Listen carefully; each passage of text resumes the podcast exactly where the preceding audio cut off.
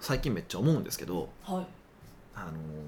タレントとかのやつで「なんとかに絶賛どこへ」みたいなしょうもないニュースめっちゃ多いじゃないですか。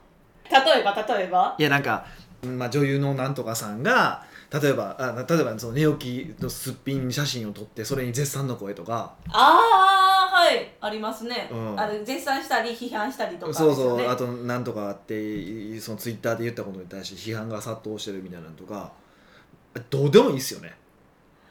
うんまあそう言われたらどうでもいいんでしょうねムカつくんですよあれね特に LINE がムカつくんですよ LINE がねはいあのその下にこうアイコン出るじゃないですかあのトークのところとニュースのところとなんかはいあって、ニュースとかがふアップロードされてたらはいあの緑マークつくじゃないですかおー下にねそうそうそう、はいあれを消さないといけないから見るじゃじゃないですかこれ大体そういうなんか絶賛の声とかどうでもええわえそれ絶対つくんですかあねつくんですよね消す方法ないんかなと最近すごい思っててもうめっちゃムカつくんですよ俺の人生返せと思うんですよ そのたった1秒やんこうプンってで押すまあでもまあ無料でね無料のアプリなんか仕方がないって言われればそれまでなんですけど、うんとはいえどうでもいいよねうんまあそれはだってファンやから絶賛するじゃないですかうん多分、そまうあですねまあ俺からするとあのところにコメントして絶賛してるやつの気もしれないですけどねえーだから応援してますみたいなんなんそれなアピールじゃない覚ですえかてるわけないやんそんなん絶対覚えてないよねうん、覚えてないかもしれへんけどアピールしてますってなアピールしたってで握手会の時になんか応援してますあの時コメントしてますとかい言やうもうあの気づかれないアピールしても意味ないです よねほんまにいや本当思うんですけど、まあ、僕とかでも、まあ、そう 100, 100人とか200人単位ぐらいで、まあ、セミナーをすることもあるわけじゃないですかはいでそういう時に名刺交換とか来てくれるんですけどそんなん誰が覚えてるわけないじゃないですかうーんまあね正直だから名刺を渡すんじゃないんですいかや渡されるのはいいんですよほんでなんかもう次なんかで会った時に「もう前会いましたよね」の体で来られるわけですよあいやー覚えてないっちゅうねんみたいないやでもそれで逆に覚えとって、はい初めての体で行くのも失礼やからどうい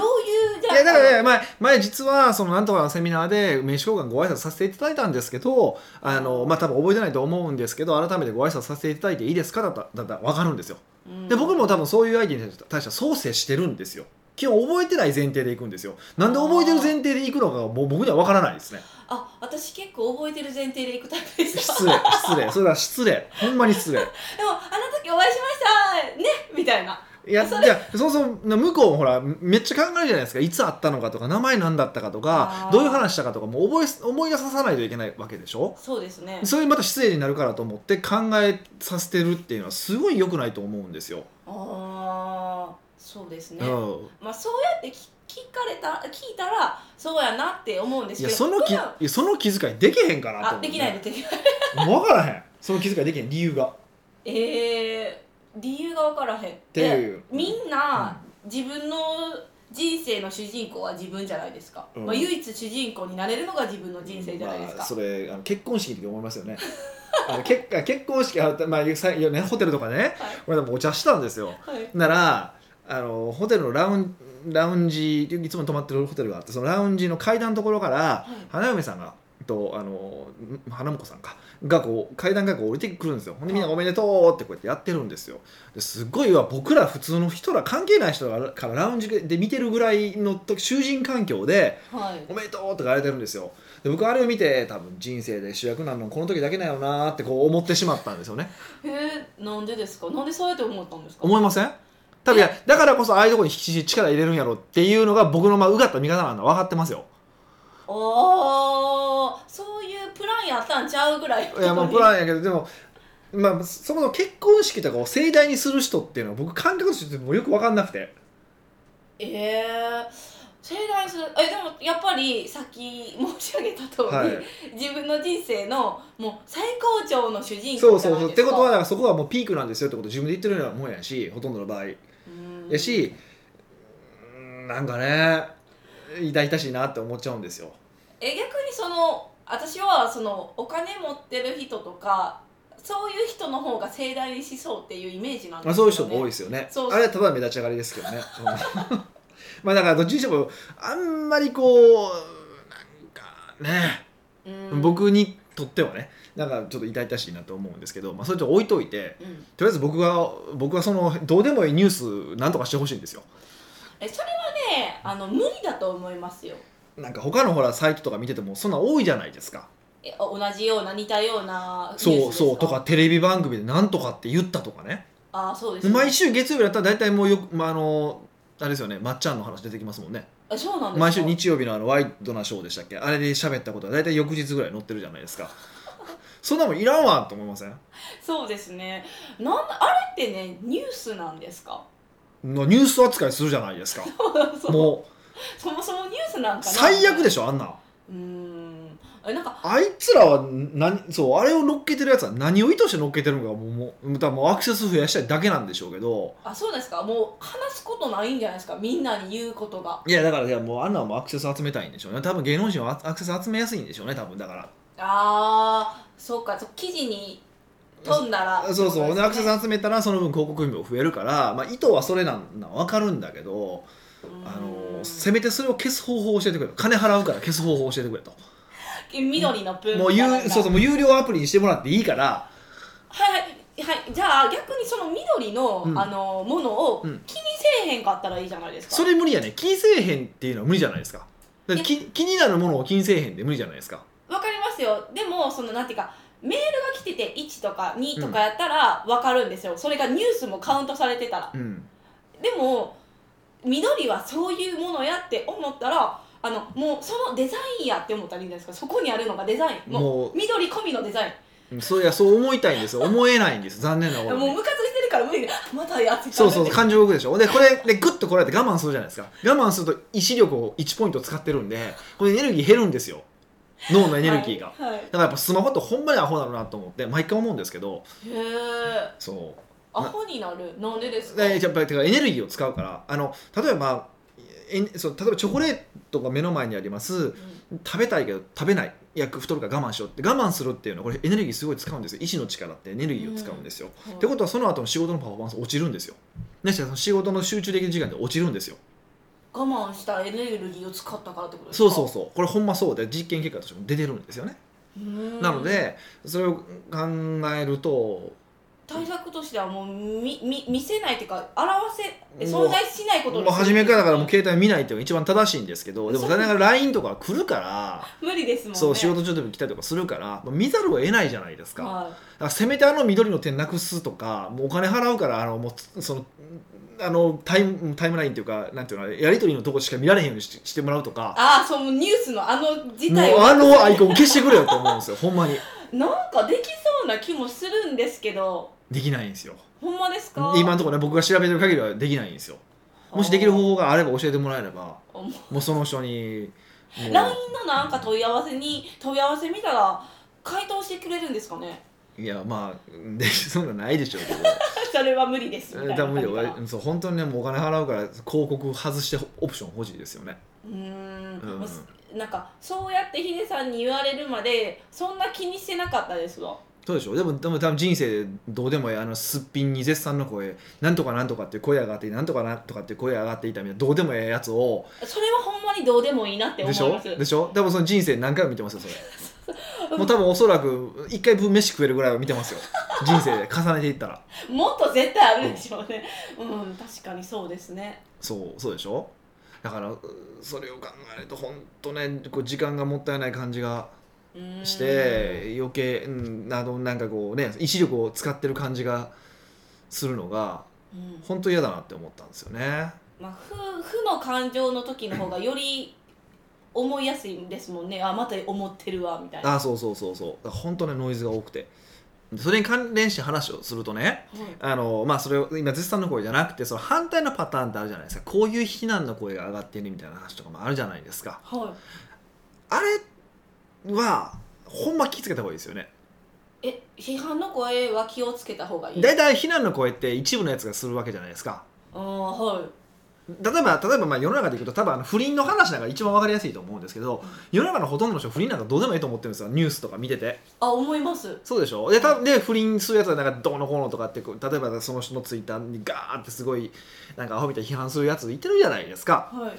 でも世の中の9割の人は多分それすらもうどうでもええわと思っってたりとか、まあネタで見ててねなんかあるかもしれないけどでも別にその人たちがなんかどうのこうのとは思わないじゃないですか。はいでそういうのと多くて、あのーそういうこう非難するやつの声って大きいわけですよ。声は大きいけどでも数にしたら少数派なんですよね。でそれをノイジーマイノリティって言うんですよ。もううるさい少数派。うんうんで逆でほとんどの人は何も思ってないわけですよねでほとんど何も思ってない人ってのはいうのは、えっと、サイレントマジョリティなわけですよね。へーで僕たちがビジ例えばビジネスをする上で重要なことってそのサイレントマジョリティの声をいかに拾うかなんですよ。ああ喋らへんからですかそうそうそうで例えばお客様の声とかってお願いするじゃないですかでもちろん喜んでやってくださる方もいらっしゃるけど恥ずかしいとかうんあと答えてくれない方とかもちろんいらっしゃるわけじゃないですか例えばアンケートのお願いって言ってアンケートって返ってくるのってまあ上位5%の方まあ上位っていうかその5%ぐらいの人しか返ってこないじゃないですか。はいでこれどどのどこの会社でやってもそうだと思うんですでそうすると何なのかっていうとその人たちはその5%は、まあ、物申したいか何か言いたいかっていう人たちなわけでしょはいでまあもちろん褒めてくれればすごく嬉しいんだけどその褒めてくれた声だけを全てだと思ったらこのマジョリティの人たちサイレントマジョリティの人たちのことをまあ置き去りにしてしまう可能性があるわけですよ。うんうんうんうんこういうところが北岡さん例えば「いいよいいよ」って言ってくれてると。でそこの「いいよ」っていうところを突き詰めていくとこの今喜ん声出して喜んでくれてる人は喜んでくれるけどその以外の人はついてけえへんみたいなうんうんこともあるわけじゃないですか。はで逆もまたしかりでそれわーわーうるさいからそのうるさい方に対応していくとあのそのほ他の何も思ってない人たちに対してとか別にいいじゃんって思ってる人たちににたが離れていくってこともあるわけじゃないですか。いうんうんうんうんっていうのはやっぱ気をつけないといけないからあの声のでかいやつが偉いわけじゃないがし声のでかいやつが代表い意見を代表してるわけじゃないっていうことは本当にね思いといた方がいいと思いますよ。うーんそれを聞いて視点が変わるようになりましたねうんえじゃあ逆にそのねえっとサイレントマジョリティはい、の人たちをどうなんていうんですかアプローチしていけば心開いてくれるんですか、うん、なかなかだからそこは難しいんですよね。だからまあことビジネスに関して言うとねことビジネスに関して言うと一つの売上とか利益っていうのはその指標になるわけじゃないですか。うーんうん、そういう時はえの上位におる人の分を抜いてみて考えるってことですか、うんとそうですね例えばフロン例えばフロントとバックエンドっていう考え方でいくとそのフロントエンド初めに購入してもらえるのってあのサイレントマジョリティの人なわけだからそこの売上とかの推移とかを見ていくっていうのは一つの手ですよね。そうやってそこはもう冷徹に数字で判断するしかなくて、まあ、儲かってるから、えー支持されてるんだな儲かってないってことは支持されてないんだなっていう見方をする方が正しいってことは多いですよね、うん数字ですね、うん、もちろんその中でお客様の声も拾っていってあのーね、なるべくそのサイレントマジョリティの人も喜んでもらえるようなものを作っていくというのも重要なんですけどもちろんねもともとサイレントだったのが、ね、こう言ってくれるようになったこともあるあるでしょうから。うん声上げてくれるようになったっていう人もあるからあそう探していくっていう作業は必要なんだけど、まあ、少なくとも特にその批判の声に関してはそれが本当にマジョリティの批判なのかマイノリティの批判なのかっていうことはちょっと意識した方がいいですよね。うんそれもどうやって判断するんですかねいやもうこれも別に判断はしづらいんですけどね。ね判断はしづらいんですけど、まあ、なるべく自分のビジネスを客観的に見るお客様の声を客観的に見るってことを意識するところからやっぱ始まるでしょうね。うん、うん非難の声の方が耳傾けてしまいますけどね、そうなんですよそうなんですよね。うん、やっぱりなんこかう対応しなみたいっなて思っちゃうじゃないですかだからあえて無視するっていうのも一つの手なんですよねクレームってあそうなんですか強気でも無視みたいなうんだからもちろん何て言うかな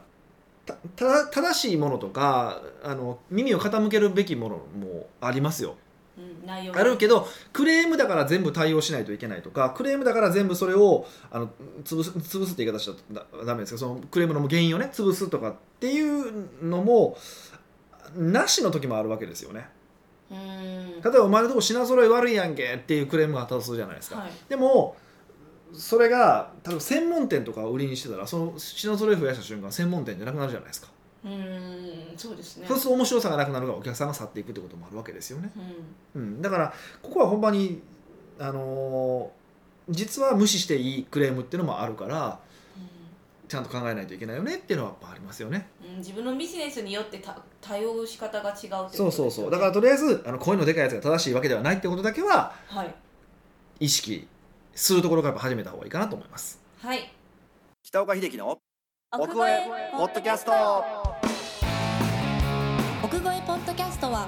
仕事だけじゃない人生を味わい尽くしたい社長を応援します改めまして北岡ですミカですはい、今日はですね、はい、ニックネーム、うん、北岡さんと夫婦漫才がやりたい熟女さんかあらですーやっぱりやっぱりやっちゃった ね何が何が何がえ絶対そう読むやろうなと思ってんけどこれあの、う夫婦漫才って読むんですよあそうなんですか、はいでも人の名前間違えるの失礼ですからね待ってくださいしゃ あないこれ引っ掛け問題かな夫 婦違いますよ違いますよ漫才って言うんですか、はい夫婦漫才と言いますこれははいすいませんごめんなさい、北岡さん、美香さん、いつも金曜日が待ち遠しいと思うくらい楽しく拝聴させていただいておりますありがとうございます、私は私業で事務所を経営しているものですが、うん、先日参加させていただいた北岡さんのお誕生日会でいただいた秘密基地特製トランプああはいはいはいはいあのソリューションカードですよソリューねションカードですね。あのーそうソリューションカードっていうのを実はお配りしたんですけど、はい要は自分が悩んでることをあ頭に思い浮かべてそのトランプにがひを引くとそのトランプに答えが書いてあるっていううんもうのんなんですよね。好評でしたよね、こうなかなか好評で、はい、笑いもいっぱい取れるっていうやつなんですけども、はい、それが私も気を変えて3回トランプ引いてみましたほうなぜか引くカードは3回とも同じ自信を持てでした、そう なんですね自信を持ってっていうカードはうん3回も当てるってすごくないですかこれねそうなんですよこのカード不思議なんですよねは確かに私は今のところ何をするにしても自信があまりありませんい、はい、それが表情にも出てるのかなんとなくプロフィール写真も頼りなさげですし、うん友人からも箔がないと言われてしまいますなるほどなかなか手厳しい友人ですですねね はい、これは事業として大きなマイナスです経営者として従業員から見てもダメですよねしかしその反面各種セミナーや研修会などに参加してみてなんとなく自信の持ち方に、うん、誇らしさを感じてしまうこうしいやらしさやねこれねすごい難しい感じですね完全に今俺の顔見たもんね 読まれへんでって自信の持ち方にいやらしさを感じてしまう講師の方に出会ったりしますまあいやらしいって自信持ったらいやらしいって感じがするってことですねあはいあ、はいはなるほど、いうん北岡さんを見ているとご自身の自信の持ち方がとてもかっこよくきっぱりとしていて気持ちが良いですよねあありがとうございます清潔感のある自信の表し方を身につける方法を教えていただきたいというのが今回私の質問ですうん事業としての現在のクライアントには知識力や誠実さは伝わっているとは思うのですがうんよりそれを効果的に嫌味なく見せるためにはどのようにしたら良いものでしょうかうんまた従業員に対してやはり尊敬される立場にならなければいけないのですがどうしても身近にいると自分のダメな部分や弱いところも見えてしまうこともあるかと思いますうんこれはある程度仕方のないことなのでしょうかこの人ここダメだなと思われる部分があってもついていきたい一緒に働きたいと従業員に感じてもらうためにはどうしたらよいのでしょうかお願いしますなるほどね、まあ、まあまずポイントとしては自信の話ですよね、はうんまあ、自信の話は結構よくしてるんですけど、ん自信を持てっていうのは無理だって話ですよねまず前提条件としていはいだって自信がないものはないですから ねでもソリューションカード自信を持てないそううそうそうそうでも正しくはこれ自信が持てないからどうするのかっていうと自信がある人のふりをするまあ要は自信がある人を演じるっていうんのが、まあ、一番重要かなっていうふうに思ってるんですね。でうんどういうことかっていうと体って面白くてあの心と体ってこうつながってるんですよね。うんで例えば暗いことを考えてスキップってできないんですよ。へえスキップすると暗いの忘れちゃうんですよ。これあじゃあこれ試してもらうと分かるんですけどうんとかあとまあうつ症状の人ってこう体がこううん背筋がこう伸びないというか、ま、猫背になってうん前に縮こまるんですよでもこれを広げてあの背筋を伸ば伸ばして胸を広げるとあのその気持ちでやっぱり出づらくなるんですよねへえ面白いですねだからまあ基本的には心がそう体を表すんだけど逆にその体を意図して動かすことによって、えっと、心も変わるっていうのはやっぱあるんですよ。おー逆パターンですねそうあるからだからまずはその自信がある人を演じるっていうことを繰り返しやっていくと要は自分の中で自信がある人ってまあああると思うんでその、まあ、た多分その人は胸も張ってるでしょうし多分声も大きいでしょうし基本的にはゆっくり話す方が多いと思うんですけど、うんそういうのをこう繰り返していくとだんだんあの実は気持ちも自信を持てるようになっていく。これはだからすぐにはならないですよもちろんもう何回も繰り返、まあ、初めは不利から始まってだんだんその不利すら忘れてくる演じてることすら忘れるっていうところになってくるとその時には自信もある程度ついてくる最終的にはとはいえやっぱ自信っていうのは自分が積み重ねてきてやったことができるとかできたっていう感覚なので、はい最後はやっぱそのそういうところが重要になってくると思うんですけど、まず一番初めはそういうことから不利から始めてみる。うんえそれは自分がこの人自信持ってるからこういう人の自信持ってる姿になりたいっていう像の人の真似をするもしそういうのがあれば一番いいそういう人の中に入ってみてそういう人がどういう行動をとるのかどういう言動をするのかっていうところからやってみると一つうんでもう一個、まあ、時間がかかることではあるんですけど、えっと、自分がやってきたことはいっていうのを、えっと、毎まあやったことを記録するってことですねうんで自信がない人って何かっていうと私はやれなかったやらなかったっていうことを積み重ねていってるからなんですよだからえっ、とやったこれだけやってきたんだからっていうふうに思えたら自信が持てるわけじゃないですかはいでこれを持つために何するかっていうと今日一日に何をやったかってことを書き出すところが始めるんですうんうんそうすると結果としてあこれだけのことでやったんだから私はこれからもできるはずだって思えるようになるんでうんうんでこれに関して言うとあの時間がかかりますうんやっぱまあ3ヶ月から半年ぐらいかかるかなと思うんですねうんでそれはあの仕事術のあのコンテンツの中でちょっとお話をさせていただいてるんでそれ詳しく聞いてもらうといいと思うんですけど基本的にそういう今日やることっていうのを書い書き出してでやり終わったらそれを別で記録して置いとくと。うんっていうことを繰り返していくと要はやったことが積み重なっていくわけじゃないですか、まあ、や例えばやったことをノートに1冊まとめてやったことノートっていうのができるわけじゃないですかそうそうそうそうそれが1冊2冊3冊たたまっていくともう目に見えてやったことがたまるわけではいこう自信を持てるみたいなうんふうにやっぱなってはいきますよね。うんうん、で、えっと、嫌味とかに関しいやらしさとかですよね自信が持ってる人に対していやらしさを感じるとかってこううーん、まあ、僕のことをほ他の人がどう思ってるか、ね、この方は褒めてくれてるけど他の人はどう思ってるかちょっとよく分かんないんでいやらしいと思ってる人もいてるでしょうしね。ままあ絶対賛否両あ論まあ、あるとう思うんですけど、えっと、1個重視僕が大切にしてることは、えっと、自信を言葉で表さないということですね。自信を言葉で表さないなんか難しそうですけど例えばいや一番いやもっと分かりやすいその女の子を口説く場面とか考えたら分かるんですよキャバクラとか行って女の子を口説く時に「俺は芸能人の誰それと知り合いでさ」とかあ「ー海外出張多くてさ」とかうん「なんとかってホテルで泊まってどうのこうの」とかさそういう感じの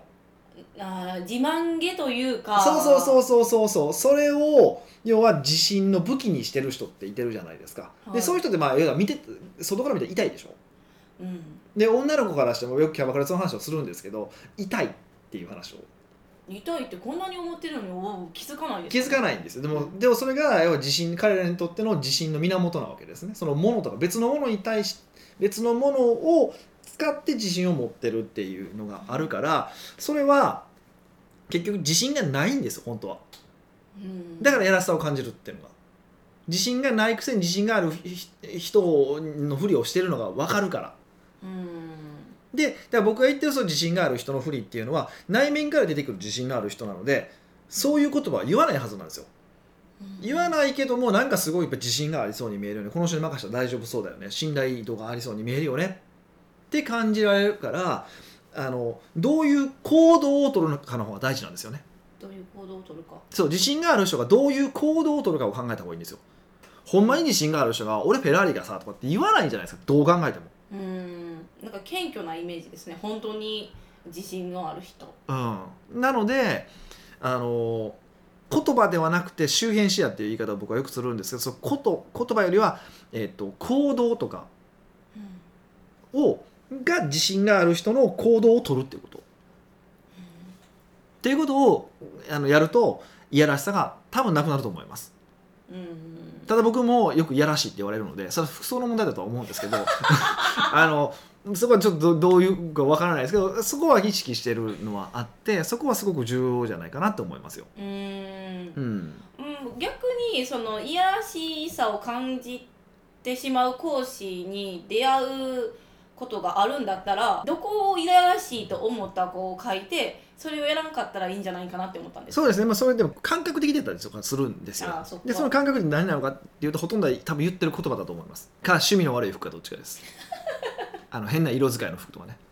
そうなんですね、はいそういうのもそれ誰はあると思いますけどねだからそこは結構重要視するというか考えた方がいいかなと思いますうんでその後のその尊敬される立場にならないといけない従業員に対してはいでそれはなんか自分の弱いところとかダメな部分を見せてしまってもある程度ついてきてもらえる人にはどうななるにはどうすればいいでしょうかっていう話ですよねはいこれ多分自信とはまたちょっと違うとは思うんですよ話としては自信があるからついてくるってわけでもないと思うんですけど、ただ共通して言えることは、まあ、自信もそうだしこのついてきたいもそうなんだけど一つ言えることは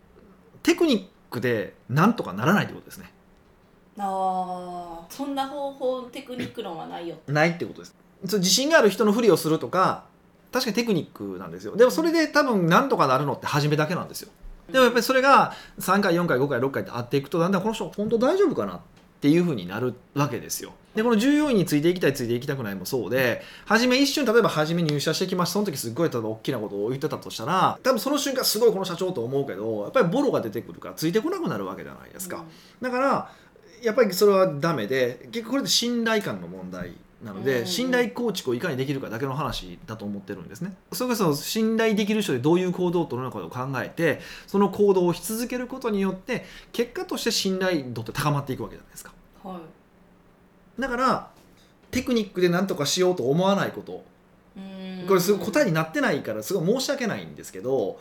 ああでものこれは2番目の質問2番目の質問、問も1番目の質問もそう結局同じ話だなと思っててうんテクニックでどうこうはならないからはい自信を持っていくしかないし、うんえっと、従業員との間で信頼関係を築くしかないよねっていうのが、まあ、僕の答えですね。自信を持つの項目で言うと、はい自信ある人のふりをするじゃないですか。っはいてなるとえっともともと従業員さんもいらっしゃるから今まではなんか自信なさげな感じだったのにある日突然そういう感じになったら嫌だなって思う気持ちはどうしたらいいですか恥ずかしい中の恥ずかしいですよねそれは仕方がないと思いますででも従ど業員にもあなんか頑張ってるって思われたくないみたいなのあるじゃないですかそれは多分思われると思うんですある時に変わるとでも、はいでもそれが例えば1ヶ月2ヶ月3ヶ月になっていくとあこの人本物になるじゃないですかうーんそそこで終わるから恥ずかしいで終わっちゃうんですよあーそれを恥ずかしいって思われてても継続することが大切そうそうそうそう結局自信ってそういう話じゃないですかで信頼もそういうことだから、継続していくっていうことしかないんですよねで信頼はもっと簡単でだから約束を守るとかそういう話じゃないですか、そうですねうん、恥ずかしさが勝ってしまうとこれってなかなかこうできないじゃないですか特に自信を持ちたいけど持たれへんっていうまずあるのに、うんダブルで恥ずかしいしみたいなうん、そこを克服しひんかったら、まあ、自信も持てないってことですうねん、何のために自信を持ちたいかですよねだから多分そうそうなると今度うーん本当に自信を持つ必要があるっていうふうに感じることができればはその恥ずかしいよりも勝れば自信持つじゃないですか持たないとやっていけないんだったら持つじゃないですか多分自信持てんから死ぬって言われたら持とうとするじゃないですか